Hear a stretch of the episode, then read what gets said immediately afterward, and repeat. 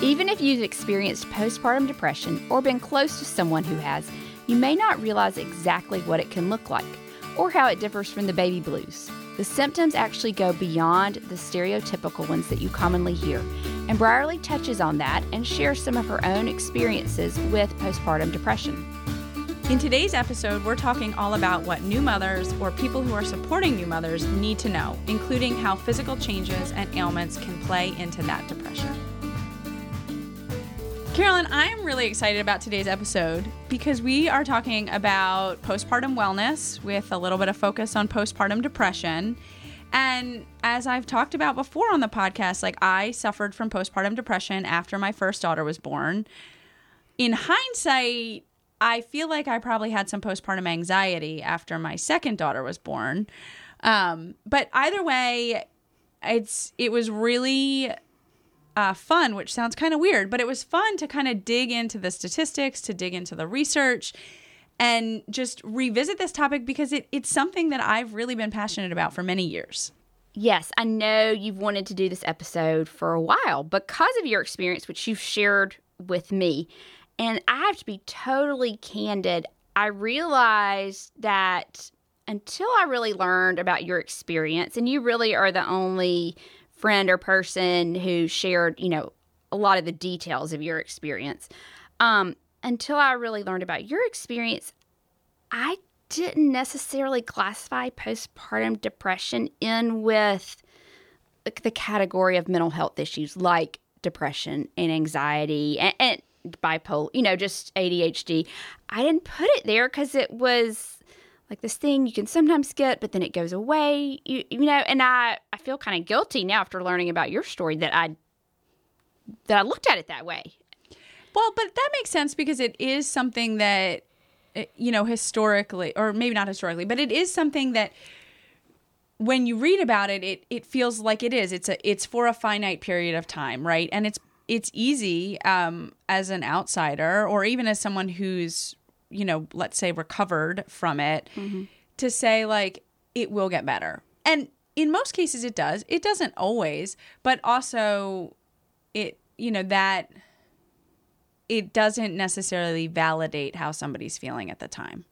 Right. That's I guess the there's part. not as much, and this is really harsh to say, but there's not as much concern from maybe our society for people who have postpartum because you know they're going to either it's going to get really bad and they're going to get significant help that they need or it's they're gonna oh they're gonna have a really tough time. Maybe i'll take her an extra casserole or two. I know she's going through a tough time but she'll get over this hump. Right right. You know? and i think that depending on your healthcare provider that it can be taken lightly almost too lightly and it can also be taken very seriously. So i have a really good friend who um yeah how did you know well, that you had it, or was it obvious? It was not obvious to me. It w- really wasn't. Um, I mean, hindsight is twenty twenty, but it was not obvious to me at all. Um, my mom actually was the one who took me to one of my follow up appointments uh, for like my OB appointment, and she had said, you know, you need to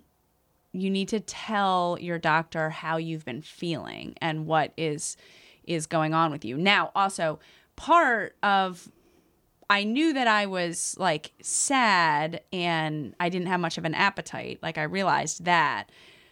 But I because my daughter had was born with some medical issues, I kind of just pushed it off as oh, yeah. as that. So I told my OB. She was incredibly receptive and she was like, "Here, I'll give you a script for Zoloft." Great. Awesome. So I left and I got the script for Zoloft and I filled it and she told me it would take a few weeks for it to really kick in and etc., etc.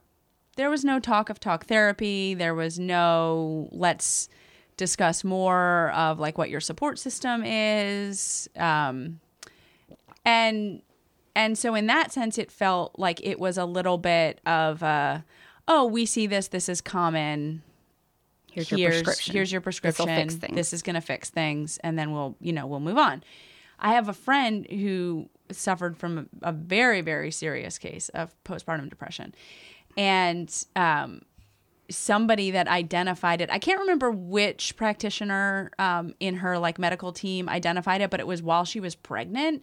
She was going in for like something else that was going on, whether it was like a neurologist for migraines or it was something along those lines that it was not like an OB Yeah. st- type person. And just based on her symptoms that she was having while she was pregnant, he was the one who predicted that she was going to be in really bad shape um, when Oh, her wow. when her baby was born. And sadly, that did come to fruition. Um, and she's in a much better place now. But anyway, I, I think that some people are, some practitioners take it a little bit more seriously. Like he went so far to tell her and to make sure that the, like the message got passed along, for lack of a, a Oh better wow, phrase. that's great. Um, so I'm with you. I think that that because it is finite, um, or it can be finite. I shouldn't say it is. That it's it's sometimes viewed through a different lens than as less serious. than like uh, straight up like depression, anxiety. Yeah. You know, bipolar. Well, I have to be honest in that I really watched myself closely because I felt like I would be very prone to it. I don't know why, just maybe personality, but I- don't know. Um, but I did not have it, um, which you said kind of surprised you now that you know me. but it surprises me too. But um, it, you know, it's just kind of hard to predict who it's gonna hit. Correct. Correct. It really is. And and um I would be so curious actually to ask like an OB or a psychologist or a psychiatrist if they see like a pattern of personality Mm, that is yeah. more predictive. Like I I can't imagine that that that's the case, but I would be just in my knowledge of who I know who has maybe had it or who I've been concerned may have it, it seems like there's no real pattern. But that's Yeah. yeah, that's It's- just it seems so random. yeah. Which is actually probably the hardest part about realizing that Yeah. you might be experiencing it. Yeah. So I think that is why I was shocked to learn when we started looking at the research that mental health conditions like postpartum depression and postpartum anxiety are the most common complication of pregnancy and childbirth. I never realized that. No one's talking about that. Nobody said that to me. I mean, you think about it, you you signed a lot of papers about all sorts of medical mishaps that can go wrong when you go to deliver a baby and no nowhere did anybody tell me Uh-uh. that hey FYI statistically this is the most common Yeah. one. It was more like if you have a C-section, you might hemorrhage and die. Sign here that we're not liable. I was like, okay. Well, and it affects approximately one in five women um, during pregnancy or the first year after being pregnant. That's a long time period. Yeah. The first year after. yeah. Yeah. I never realized until I did the research that it can affect you during pregnancy, like your friend. Right. Right. Yeah. I mean, one in five is is pretty common if you think about Yeah. you know your Think about your friend group. your yeah. friend group. It, that is pretty common.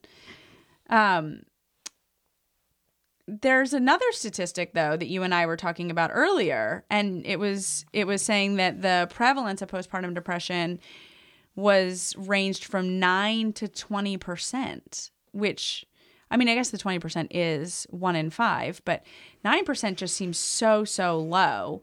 That said, you know there is some information out there where experts are saying that a lot of women go undiagnosed or they just don't follow up. Or if they do no they haven't they don't follow up. Yeah i think this is in my opinion i think this is probably a very low statistic than what actually occurs because i think there's probably it's just so subtle and sneaks up on you Right. similar to de- depression um outside of postpartum.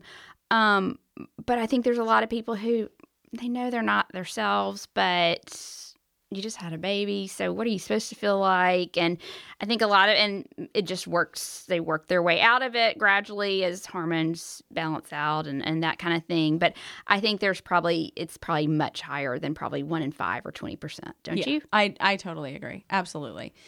I mean, let's talk a little bit about like the difference between the baby blues and postpartum depression because that's kind of that it's a gray line in many Oh, ways. yeah. Yeah. What is, I mean, I, I honestly really didn't know till we looked into it. And the baby blues are normal, from what I understood, unless they stick around. Right. So, baby blues is um, defined as just mild depression, not just mild depression, mild depression. Um, common to many new mothers. They say it affects approximately 50%. Um, and usually occurs immediately after birth. And it's characterized often by sudden mood swings that can range from euphoria, so being really happy, you know, excited about the baby, to intense sadness. Um, it can last a few hours. It can last as long as one to two weeks after delivery. Um, but they say this this is normal in about fifty percent of women. So how do you kind of know when it you progress beyond that, or when you may have postpartum? Um, they say women who experience the baby blues are first off at increased risk for developing postpartum. So that's that's good to know.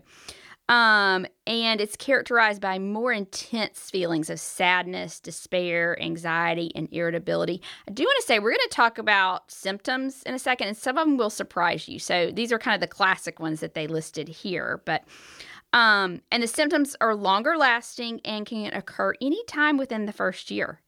Um, it often affects a mother's ability to function, and without medical attention, the symptoms can worsen. So it's also interesting when you look at who can get postpartum depression, um, and and that I think is that was surprising to me. It's still surprising to me now. This this is new information to me.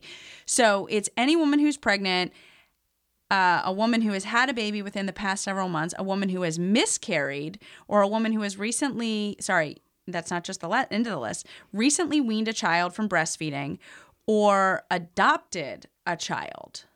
I never realized that. It's Yes. really interesting. So I didn't realize it about miscarriage. And as someone who had multiple miscarriages, nobody told me that I needed, you know, that I could end up having postpartum depression.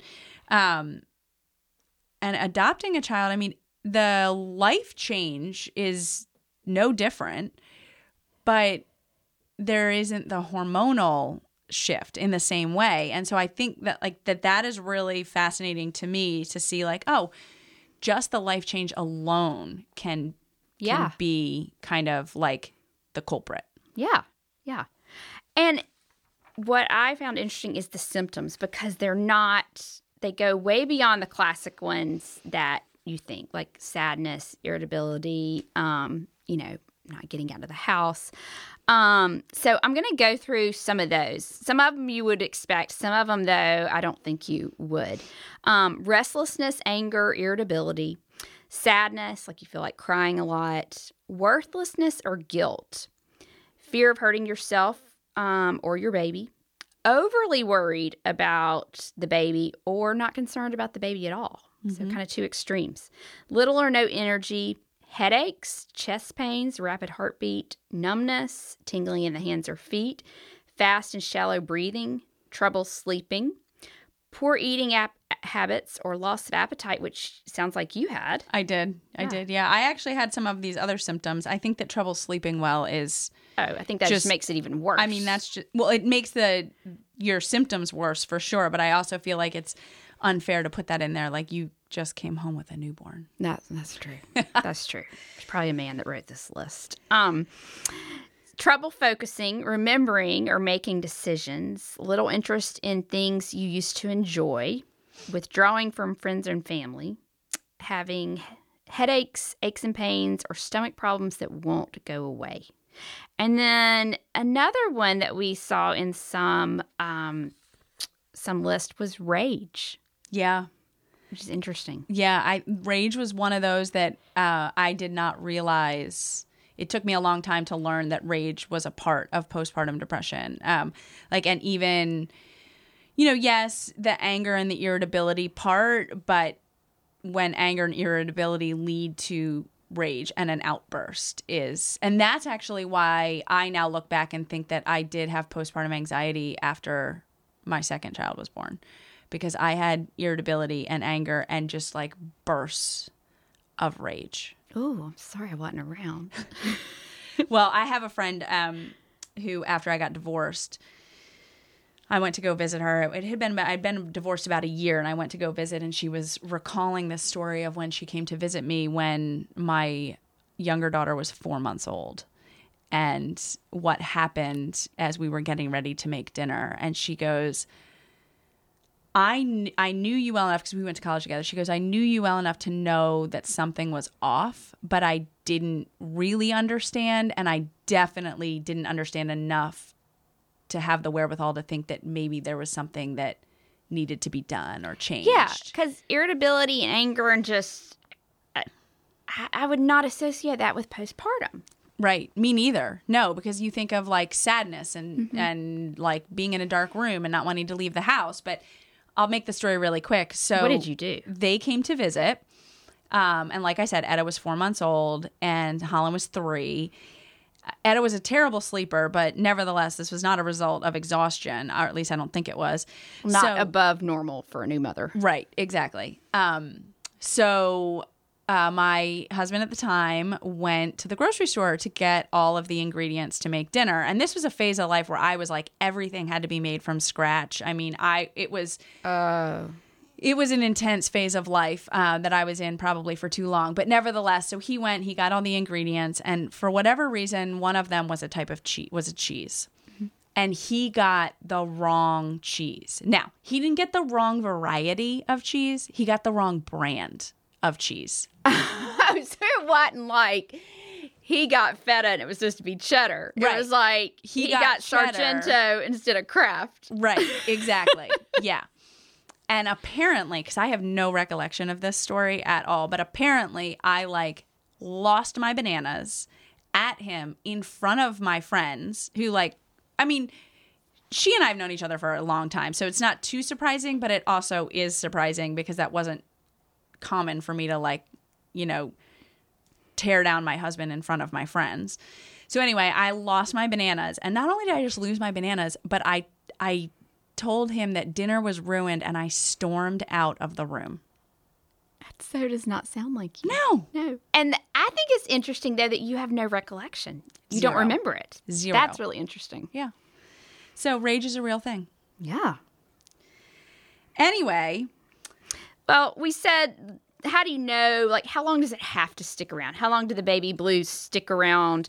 And, you know, they said the baby blues can be one to two weeks, but they say they typically go away in three to five days after they start. So you just really want to be aware when those baby blues stick around, when they're lingering a week, when they're lingering two weeks, and definitely when they linger beyond that.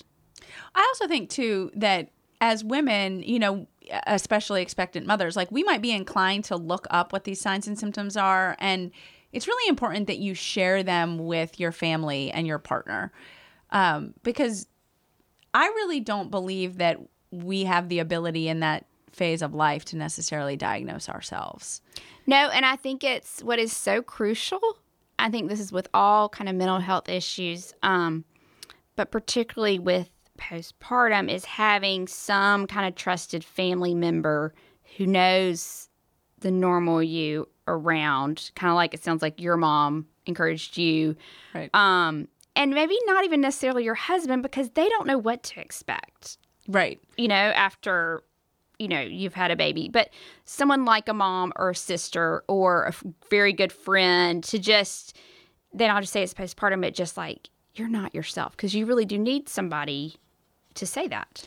And I think also too, you know, not everybody is is exposed to caregivers in their postpartum like journey, but like our guest today who works uh, you know a physical therapist who works with a lot of postpartum women and has like a whole section of her practice devoted to postpartum and also um, like postpartum doulas mm-hmm. who come into the house and and help out if that's somebody that you hire or even I have some friends and uh, who hired like night nurses to come in and help them overnight. Like you get enough exposure to those kind of folks, and they see a lot of postpartum women that hopefully they get to they can help. Yeah.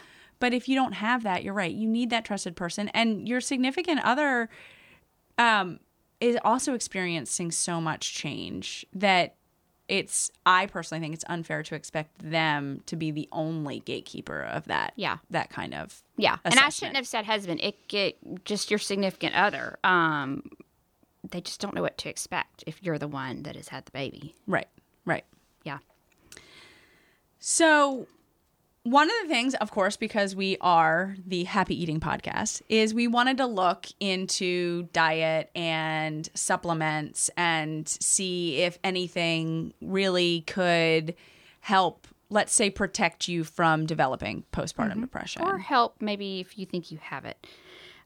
Now, I think we both kind of want to say up front um, that in our research, and this is kind of I think what we knew going into the research too, that we we did not find any one nutrient, food, anything like that that will alleviate your postpartum, prevent your postpartum, and we are not at all suggesting that nutrition or eating or taking supplements or foods should be used as a treatment or your primary treatment at all. Correct. But taking making sure you have these key nutrients is they're ones you need anyway. And you know, you don't want to be lacking these if you are at risk for this or if you are do have develop postpartum. Right, right. And some of them, as we go through them, are important for your own physical health, but also if you are breastfeeding, hmm. can be beneficial to your baby as well. So, it, like you said, these are valuable nutrients no matter what. Right. Um, okay, so I will say too that as we looked into this, this was another one of those where the research was sparse. I'm not that surprised because you don't exactly want to take a postpartum woman who may or may not have postpartum depression but has some depressive symptoms and just say, "Hey, let's run you through a trial and not give you the medication that you might need. Yeah. Let's just give you a supplement what and see what happens." happens." That's not going to happen. So, I wasn't surprised that the research was slim. Um, but there were a couple uh, there were a couple supplements that stood out at me that that when you know when we dived in we were like oh wow like this is promising um, should we go through them? Yeah. all right. So iron um, iron was was one that looked like it could be a value. And so here's the thing is that postpartum anemia is fairly common. Let's let's you know not to get too graphic but there's often a lot of blood lost and and some lose more than others. Um, but postpartum or postpartum anemia is fairly common. It said that in high income countries it's 10 to 30 percent of postpartum women can be anemic Yeah. Well, and from a nutrition 101 perspective, um, when we get to this like area of the life cycle, the re- the recommendation is that you have your babies 18 months apart. And one of the reasons for that is because your iron stores are not back up to normal until 12 to 18 months in your body. Wow Isn't that interesting? So you are going to be depleted and building those up. Right. And that's part of what you need to be doing in your postpartum year plus Yeah. is building those up. And most people up. continue to take like their prenatal, which has higher iron. But it's good to be aware of um, as well. Yeah. Well, and as someone who didn't take my post my or my prenatal vitamin very well Mm-hmm. during or after, like I almost wish that that had really been ingrained in my brain. Like just start take by it. taking your prenatal vitamin during your, you know, postnatal time. So there was a study that was um, done in postpartum women that were anemic, and this one stood out. It was it wasn't a very large study, but nevertheless, it was interesting. So one in this in the study, they took these postpartum women who were anemic. They were all evaluated for depression, and they scored somewhere on the depression scale for the postnatal depression Okay. anyway, the group that got the iron supplement saw a significant reduction in their postpartum depression scores. Those who got the the placebo, there really Wow. wasn't that much of a change. So that in and of itself, I think, just goes to show, like like you said, at least you know getting in what you get in your prenatal can be really helpful. And already, if you need to be building up your scores, then I would say absolutely like consider it. That said, do talk to a practitioner. Yeah, you never want to take iron supplements alone, like just you don't want to self diagnose yourself. You definitely want to have blood work done because you have to fine tune it and then adjust it. And yeah, Exactly. And so there there are you don't want to overdo it. no. Um too much, not necessarily in the world of overdoing it, but just too much in general can lead you to be constipated. Okay, this one feels a little obscure, but I thought it was really fascinating. Okay. So, saffron supplementation was another study that I found, and I feel like saffron is not all that common in our culture. In other cultures, it can be a more mm-hmm. common ingredient and it can be expensive, but the findings were so fascinating. So, again, we are talking about postpartum women who are diagnosed with depression using different scoring methods, right? And they either, I was surprised that they even did this study, but one group um, either got saffron or the other group got Prozac. And what they found Whoa. yeah, right. Again, that's why I'm like, oh, I can't believe they did it. Now, this was a really small study. It, it was only like just over 30 women. But anyway, um, they studied them for six weeks, and what they found was that the saffron was actually a really safe and effective alternative to Prozac for mild to moderate postpartum depression because 40% of the patients who got the saffron and 50% of the patients who got the Prozac all had a really great response to taking it and lowering their To depression scores. treatments. Yeah, Wow. I know. Now, again, like don't don't do this in place of taking something, but I do think that it is interesting because some people don't respond well to antidepressants um, or have trouble finding the right one or the right dosage. Yeah. All right, one more. I feel like nobody's going to be surprised when I say this one. um, Omega 3 supplements. So, not surprising, right? We talk a lot about the benefits of omega 3s for your general mental wellness. But again, this was like two groups where or sorry, this one actually was was three groups. Everybody got omega 3s in this one.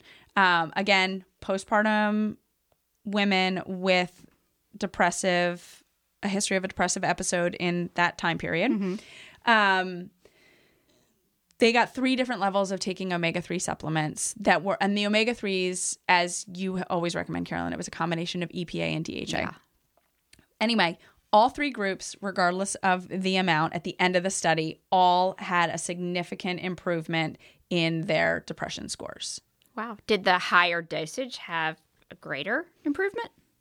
There was no sig- like you know how they measure statistics like there has to be a significant difference? There was no significant difference between any of the groups. So when they looked at group 1 group 2 and group 3 all three groups lowered their depression scores. And then when they compared 1 to 2 to 3 there was no significant difference in any of their improvement if that makes sense. So the answer i guess would be no taking more did not yield a better response because the low dose group and the high dose group neither did better. Well, again, this goes back to keep taking your prenatal. Yeah, because a lot of prenatals nowadays have omega 3s in them. I know mine didn't. Well, this was a while ago too. Um, but so my doctor gave me a DHA EPA supplement Yeah. to take when I, while I was pregnant.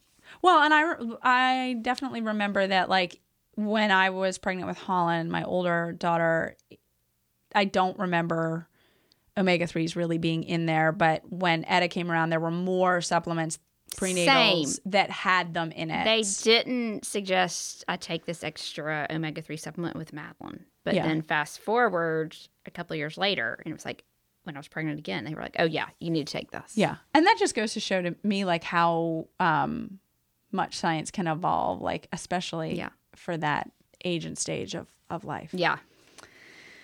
So those were the three omega 3s, saffron, and iron. And, you know, just going back to general health, omegas and iron are really important at that time of life anyway. It's great to have it, especially if you're breastfeeding, because your baby can reap the benefits of it mm-hmm. too.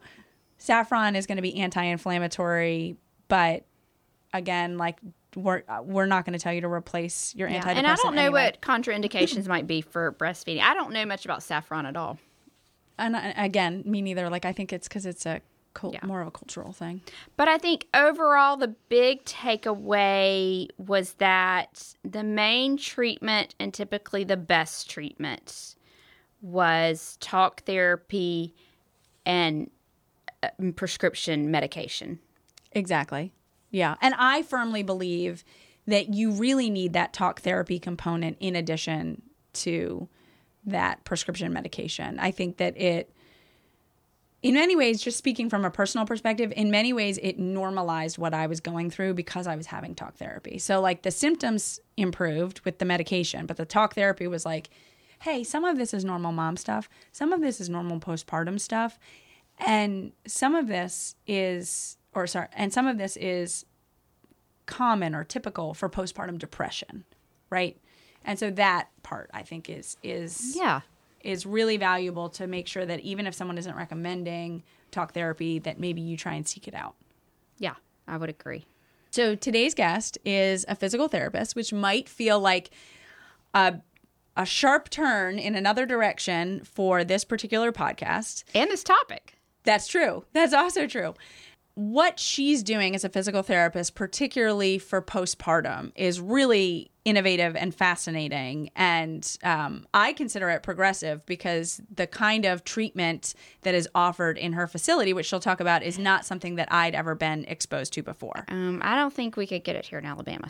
No, no. And so talking to her just to kind of elevate a what they're doing and b kind of give all of our listeners some suggestions for how to kind of recreate that experience for themselves i think is worth highlighting and Yes. mentioning but also I think people forget that physical health can have a huge impact on your mental health. it's so true So first off, you're coming, you know, home, um, having gone through labor or C-section. Your body is in some pain.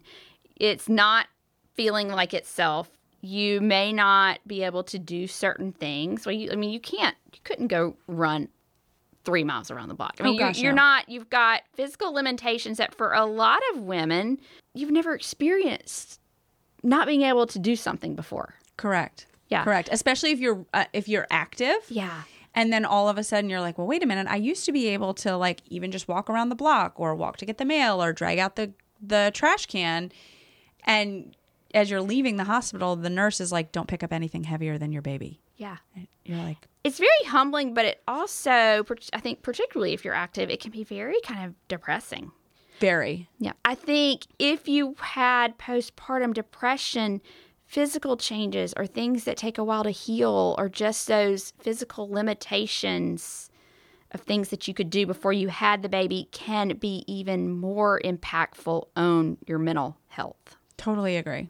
Totally agree. And then if you layer in like a complication that you might have right? And and our our guest goes through that today but you layer in a complication that requires additional treatment. I mean just the the sheer mental load and the challenge of like getting to that appointment i mean that in and of itself can feel heavy Yeah. And what I think is so interesting, and she's going to share more, but our guest shared that, you know, most postpartum women come to her for a physical ailment.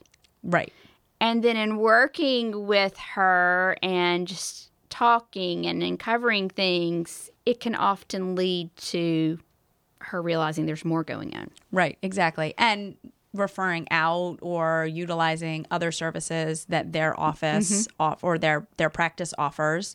It's almost like she's another first like line of defense or help Yeah, it's fabulous. in the same way that like your OB could be. Mm-hmm. I'm excited to introduce you to our guest today. It's Gail Pekelis. She's a licensed physical therapist in Southern California who's been practicing for th- over 30 years. Her broad clinical experience ranges from neurological and orthopedic conditions to cancer rehabilitation, women's health, and chronic pain syndromes. She established her own practice and facilities called Rehab Specialist in 1987, which has been providing full service care and therapeutics to clients of all ages.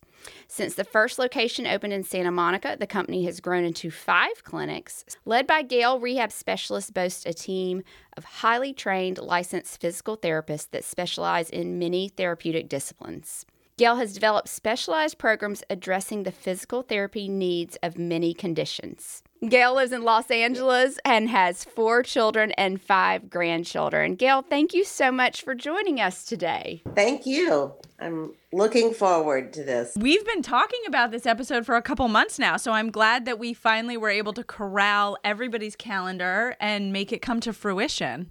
Yeah, it takes time, you know, with women who are working, have a family, and and more than double tasking, triple tasking at everything we do. That is so true. That is so true. And also, at some point in all of our planning, you welcomed another grandchild into the mix. Yes, in the middle of everything. Yeah. And uh, it's, uh, I mean, what a change between, you know, seeing my my grandchildren here in Los Angeles grow, who are now pre-adolescents and, and tweens, I guess, and now a new baby again. It was it was very interesting actually being there and staying with, you know, my son and daughter-in-law going through the throes of, you know, a two-week, three-week-old baby. So and made me think about all of these things that we're going to address. Oh, I didn't even think about that. I- Good point. I know. Well, See, so that worked out very well, actually, for everybody involved. For the podcast, that is, selfishly. We have been so intrigued by your company ever since we 1st discovered it, I guess early this summer. Yeah. um, because it's quite well we live in alabama so it is very it's quite unique from anything we see here and we just fell in love with the holistic approach to it Yeah, and, and it's just it seems very um progressive and and advocating for the whole person exactly. I was trying to think of a good way to put it. That's a perfect way to put it. So tell us a little bit about um i guess how you kind of how you took physical therapy to this new level because you're not you you're a physical therapist by training but you have taken this to a whole nother level Uh, well, I think it developed holistically because um, as I was treating men and women, um, I would see so many conditions that were not addressed. Um, you know, when I first started in physical therapy, the concept, I mean, what one thought of physical therapy is, you know, you're treating an orthopedic condition basically, or a neurological condition but um, there were so many problems that um, we can't we could address through dealing with the body and rehabilitation. And I think it started actually for me with um, pregnancy and postpartum, because it was actually in one of my labor and deliveries that the nurse said to me, "Oh, are you interested in working with pregnant women?" And I said, sure. I mean, I think that's the most fun there is. And so that started, you know, started off seeing all of the problems that women experience during pregnancy and postpartum. No one else was really doing that. And it also, I think, along with the times, there was um, through the American Physical Therapy Association a new addition, um, Elizabeth Noble, who is like kind of the mother of women's health from Australia, and um, and Europe and Australia were like far ahead of us in the United States in in women's health particularly, um, and so that it was easy to kind of develop that program. And then once I started seeing women and working with different OBGYNs, um, I would get referrals for um, post oncological patients, women who had had mastectomies. And five years later, no one had ever done anything for them, but they had all the side effects of chemotherapy and radiation and, and surgery. And also, surgery way back then was far more aggressive than it is now, but um, had they'd really had severe um, dysfunction just because there had been no rehabilitation. So I, I, I guess as I saw people that had problems that were not addressed, I said, well, why don't we address it? That's a great segue because I, I wanted to ask you to like talk a little bit more about what it is that you offer postpartum women or, you know, and what kind of, to piggyback off of that, what other or what are the main conditions that you feel like you're seeing with postpartum women? There are so many, and a lot of them kind of trans um, transition from pregnancy because you know you see someone during pregnancy and you have um, a lot of pelvic joint pain. Um, you know women will come in and like ah i can't walk. Well you're you know the, the joints in their pelvis have been affected because of all of the hormones. So that that low back pain sciatic pain carpal tunnel um, just um, swelling edema so all of those kind of um, the, it's not like you have the baby and oh, I'm back to normal. My body's just like it was. But that's no way. It's yeah. never like it was. But that's kind of the way we act. Yeah. You know, as yeah. female or as women. Um, like, oh yes, yes. A week like, later oh, well. we should be normal.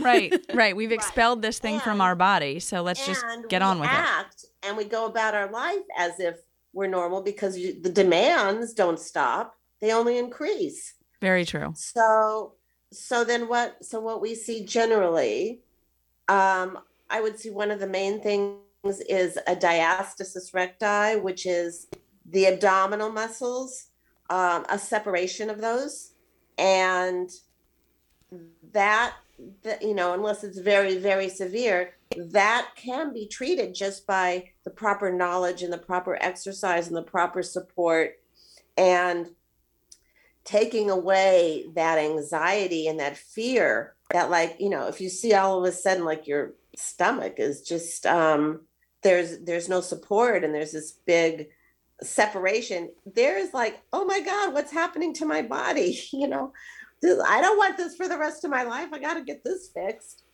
And so, you know, the diastasis is one thing. The other thing is stress incontinence.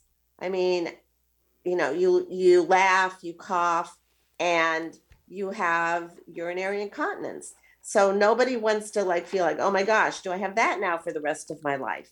So being able to to treat that. And um, the other one is, uh, I mean, there's so many um, neck pain, neck pain, shoulder pain, upper back mm-hmm. pain from carrying and holding a baby. You know, at a time where you're most fatigued and you're not sleeping, and then uh, and you're up all the time, and you're like carrying and holding a baby, and nursing. Mm, right. That creates all kinds of musculoskeletal issues. Um, there is, um, you know, again, the low back pain, the sciatic pain, all of that. Uh, muscle weakness. You know, you if someone is used to going to Pilates or exercising or running or anything and feeling like they have control over their body, and then all of a sudden they're like they don't have that um, capacity. Their muscles are weak. Their they their core is weak. Um, they want it i hear it's like i just want to get back into shape. You know i want to get back i want to get back to my yoga i want to get back to pilates. And so really rehabilitating the body so that you can do that safely mm-hmm. and um, kind of integrate what you've what you've done before. Yeah. Well and there's that element too of of yes you know i think as as women we want to get get our bodies back and and I'm not going to go down that rabbit hole because there's so that could that could just be a, an endless rabbit hole. But there's also the part about getting back like you were saying in into into enough shape that you could be able to go back to your pilates or your yoga or your running and the that what that can do for your mental wellness right? I mean that's like that i feel like is a is a big part that you know i don't know that we all really you know as mothers like i don't know that i really thought about it. Like i was excited to go and and exercise again but i couldn't i was thinking more about okay how am i going to finagle the time to do that? And like the feedings and you know and all of those things. Um gosh and then you get out there and you're like wow this is not this does not feel like it felt before um but yeah. it it's yeah it Yeah. Well, what what I thought It's was a challenge. go ahead. I was going to say it's a challenge, and the most important thing is, um, I mean, what what we advocate for, and it's hard, but is that at every um, usually six is it like four to six to eight weeks postpartum visit, the midwife or the the physician would say, you know, I just want you to have a physical therapy assessment. You know, make sure your pelvic floor muscles you know that they're that they're going to be strong um, that there's nothing you know that you're that you're ready to go back structurally or that maybe you just need some some correct basic exercises to supplement so that you're doing everything correctly so the most vulnerable parts of your body are not being strained or hurt Mm-hmm. so Yeah. certainly the pelvic floor comes into that because nobody, I think, knows as is educated about their pelvic floor muscles, which are voluntary muscles, um, until pregnancy and postpartum. I mean, no one teaches you about those muscles, and if if you're not if you have go through childbirth multiple times by the time you're you know 40 50 60 if you haven't voluntarily you know exercise those muscles that's when you know you have all of the the epidemic of of incontinence during menopausal years. So it's so it's such a critical time to to teach women to like okay here are the parts of your body that really need to be strong you know for everything you're going to go through. Yeah, yeah. What I thought was so interesting when we've been communicating, getting ready for this interview, is you said women who are pregnant or postpartum come to you because of the physical ailments. But you end up treating them for so much more, more from the whole body perspective that includes their mental health. And you're may Yes. often the one or your therapist who may subtly point out or suggest a therapy that to address maybe some anxiety or postpartum depression or um, which I thought was just so interesting. And I think it goes back to us being women and busy and not, you know, we have this physical pain, but and we just don't have time to deal with or even stop to think, is the rest of us okay? Right, right. And that's why I think it's such a great opportunity because you do you develop a relationship with your patient. And when some when they're coming in with pain or dysfunction and they haven't slept, especially when I'm thinking of, I'm thinking of um, um, the clogged milk ducts, which I didn't mention before. I mean, you're you know you're trying to nurse you can't nurse the baby's fussy you're tired um, so you you you're dealing with all of the manifestations of that of that problem. And of course the emotional um, and psychological effects are right up there in front. I mean you you know and so like you can be doing a you know the, the a massage or a let's say an an ultrasound. I'm thinking of of when we work on clogged milk ducts or breast milk ducts. Um, and we're talking. So you're talking about what it's like you know to Mhm. have this new baby to you know be worried about going back to work to be not being sleeping um, so you you start that conversation and and develop a therapeutic relationship Well, it's all, and almost. that's why it's so important. Yeah, I'm sorry. It's almost like a mini I therapy say, session. So then from there, yeah, and so from there you can say, you know, I know this person, or are you interested, or you know, it's um, you know, we have these resources that is um that normally someone who was at home wouldn't, like you said, like women just don't take the time to say, oh well, I need to go to this person today, and I need to go to that person today because you're doing a million other things. Right.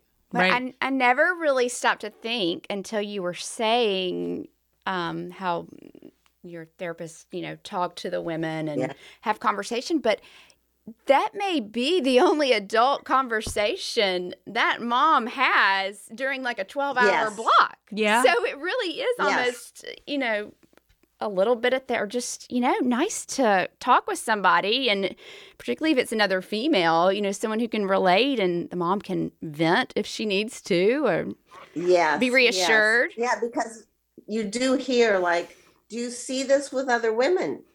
So it's reassuring that it's not just, you know, you that's going through this. Right. Yeah. Which is always a comfort. I mean, I feel like I often say when I'm talking with friends and and they'll share something and I'll say, you know, that's hard or challenging or or whatever and I'll say, you know, I'm really sorry that you're going through that, but I also appreciate you sharing because it's nice to know that it's not just me, right? You know, there there's that kind of like, you know, camaraderie um and or just to say like, oh, okay, like in some ways this is not atypical you know like i can find a i can find different outlets for help but it also is nice to know that i'm falling within the typical realm of what might happen you know postpartum Yeah. Can you tell us a little bit more about the services that a woman who came in, maybe for a physical ailment for postpartum, but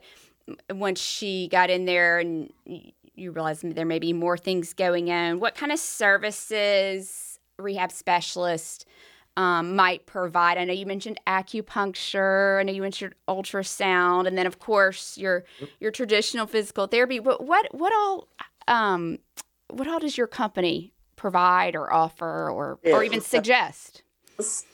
Yeah. So we um we are very much based in hands-on. So there's a lot of different kinds of different kinds of massages. So, but definitely hands-on treatment. So um whether it's um a lymphatic massage or you know a deep tissue massage, just hands-on work. Um we do a lot of different kinds of exercise. I mean, between yoga based exercise, Pilates based exercise, um, there, there's, we have, well, we do aquatics because we have a pool. So, that's um, great a war, it's a warm water pool. And well, I mean, that's amazing. That's, that's fantastic. And, um, so we do a lot of that. We do just a lot of different um, modalities, you know, uh, whether it's ultrasound or neuromuscular stimulation. Um, um, so I'm trying to think of what else between um, our hands on, our exercise, our different modalities, our pool. Um, And y'all do acupuncture, or do you do you send them out? we for that, refer, you- we do refer- not because we're not Okay. licensed, but we refer to acupuncture. So it's it's Yes. a part of your bigger treatment plan. Oh, yes. which I- I love It's Part of our that. bigger treatment. Yeah. Yeah.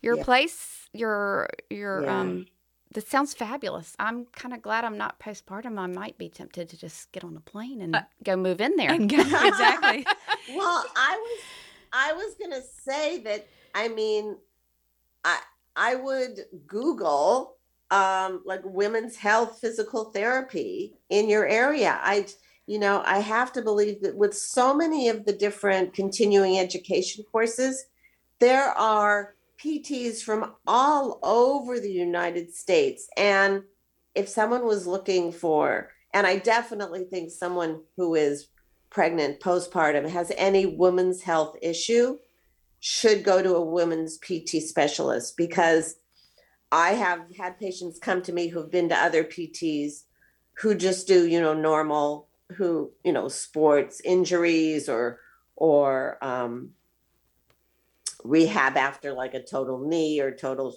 um, total hip. And it's different. It, it's totally different. I mean, you might be an excellent clinician, but it's a um, different physiology, anatomy, um, and approach. I love how you gave advice to to folks who are not in your area, right? Where you had said like Google women's health physical therapy, like try and seek out like a women's PT specialist. Like those are that's great concrete advice. And so if you can wear both your therapist hat and your grandmother mother hat at the same time, what kind of advice yes. do you feel like what what is what advice would you give to all postpartum moms? Well, first of all, ask your doctor anyway at 6 to 8 when you go for your postpartum checkup say you'd like to see a physical therapist just to make sure that you know your pelvic floor is is rehabilitating correctly that you're ready to go back to any activity that you'd like to go back to. So that at least ask. They might say like what are you talking about? I don't know. But say look i have you know i found this name or i'm i'm interested. Give me a prescription. Um, and then I would say um, definitely start with Kegels. I mean, that sounds so basic, but don't forget about your pelvic floor because it's, you know, it's there are there muscles that need to be strengthened and it's going to catch up with you later. So, you know, do Kegels. Um, but if you could go to a PT and learn how to do them correctly, that's even better because basically a doctor just says, well, just squeeze, squeeze, squeeze, squeeze. But that's not correct.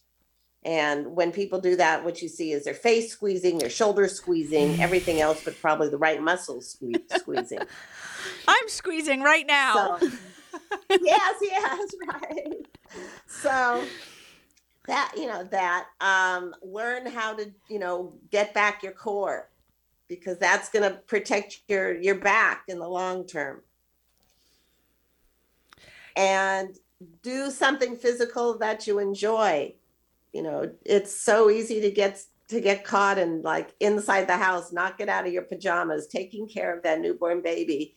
And as soon you know do whether it's starting with walking um, whatever it is do you know and um, find find some kind of of exercise that you know you can stick with. Unfortunately it's easier now because of you know zoom and and all the digital uh programs that you that you can do. But you know trying it, what's good about going to a professional at least once or twice is it gets you on the right track. Find something that works for you and that's healthy. Right. Yes i mean and yes and again go go to a dietitian and nutritionist so that you are you you know you've got the right fuel in your body to get you back to feeling well. So it's it's a combination you know. Find your resources and and at least get those um, so that you you have a good basis for continuing.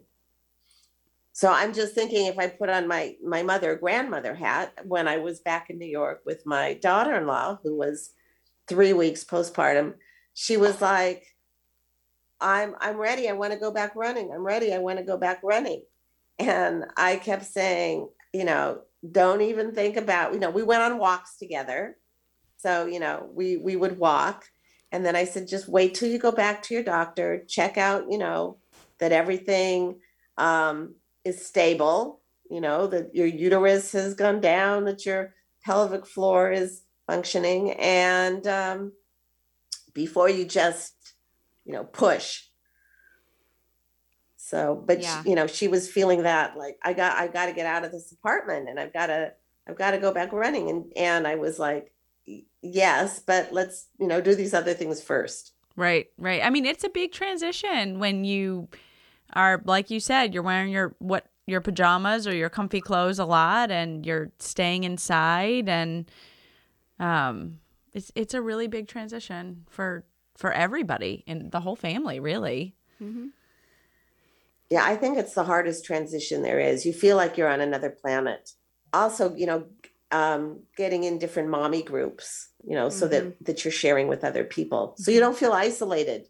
Yeah. right that's a great tip that really is like fi- try and find a group Yeah.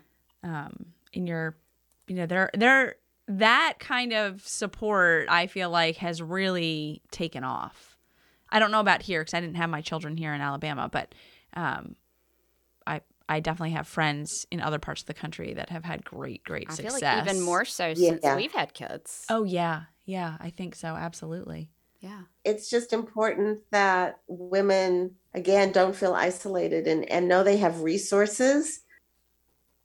I love that. That's great. I mean, that's great advice. And on a side note, you know, thank you for circling it back to some of the mental health stuff too, because we really, that didn't click in my brain. Right. Yes. Pain. Like perpetual pain does lead to stress and anxiety and depression. Well, Gail, thank you so much for joining us today. And we are going to put your website for Rehab Specialist in the show notes so everybody can check it out because you offer a ton of services outside of this postpartum care. And and I think like I mentioned earlier, I just love your whole body approach. It's it it works. I mean, you know, that's what we are. I mean, Yeah. I think once you experience, once you see it and experience physical therapy, I, I mean, you, you realize you're like, wow, th- I mean, this is powerful, very powerful. I only wish that I had done it in my postpartum journey. Throughout your journey, there's usually like an opportunity to like say, wait, this isn't working like I want it to work. I wonder if they can help me. Yes, exactly. So- Totally agree. Yeah. Well, thank you for joining us. Thank you so much. I appreciate it. And I look forward to anything else I can work with you on. Excellent. Same, Thank same. you. Thank now you, enjoy the rest of your vacation. No problem. Thank okay. you. Bye. Bye, Gail. Bye bye.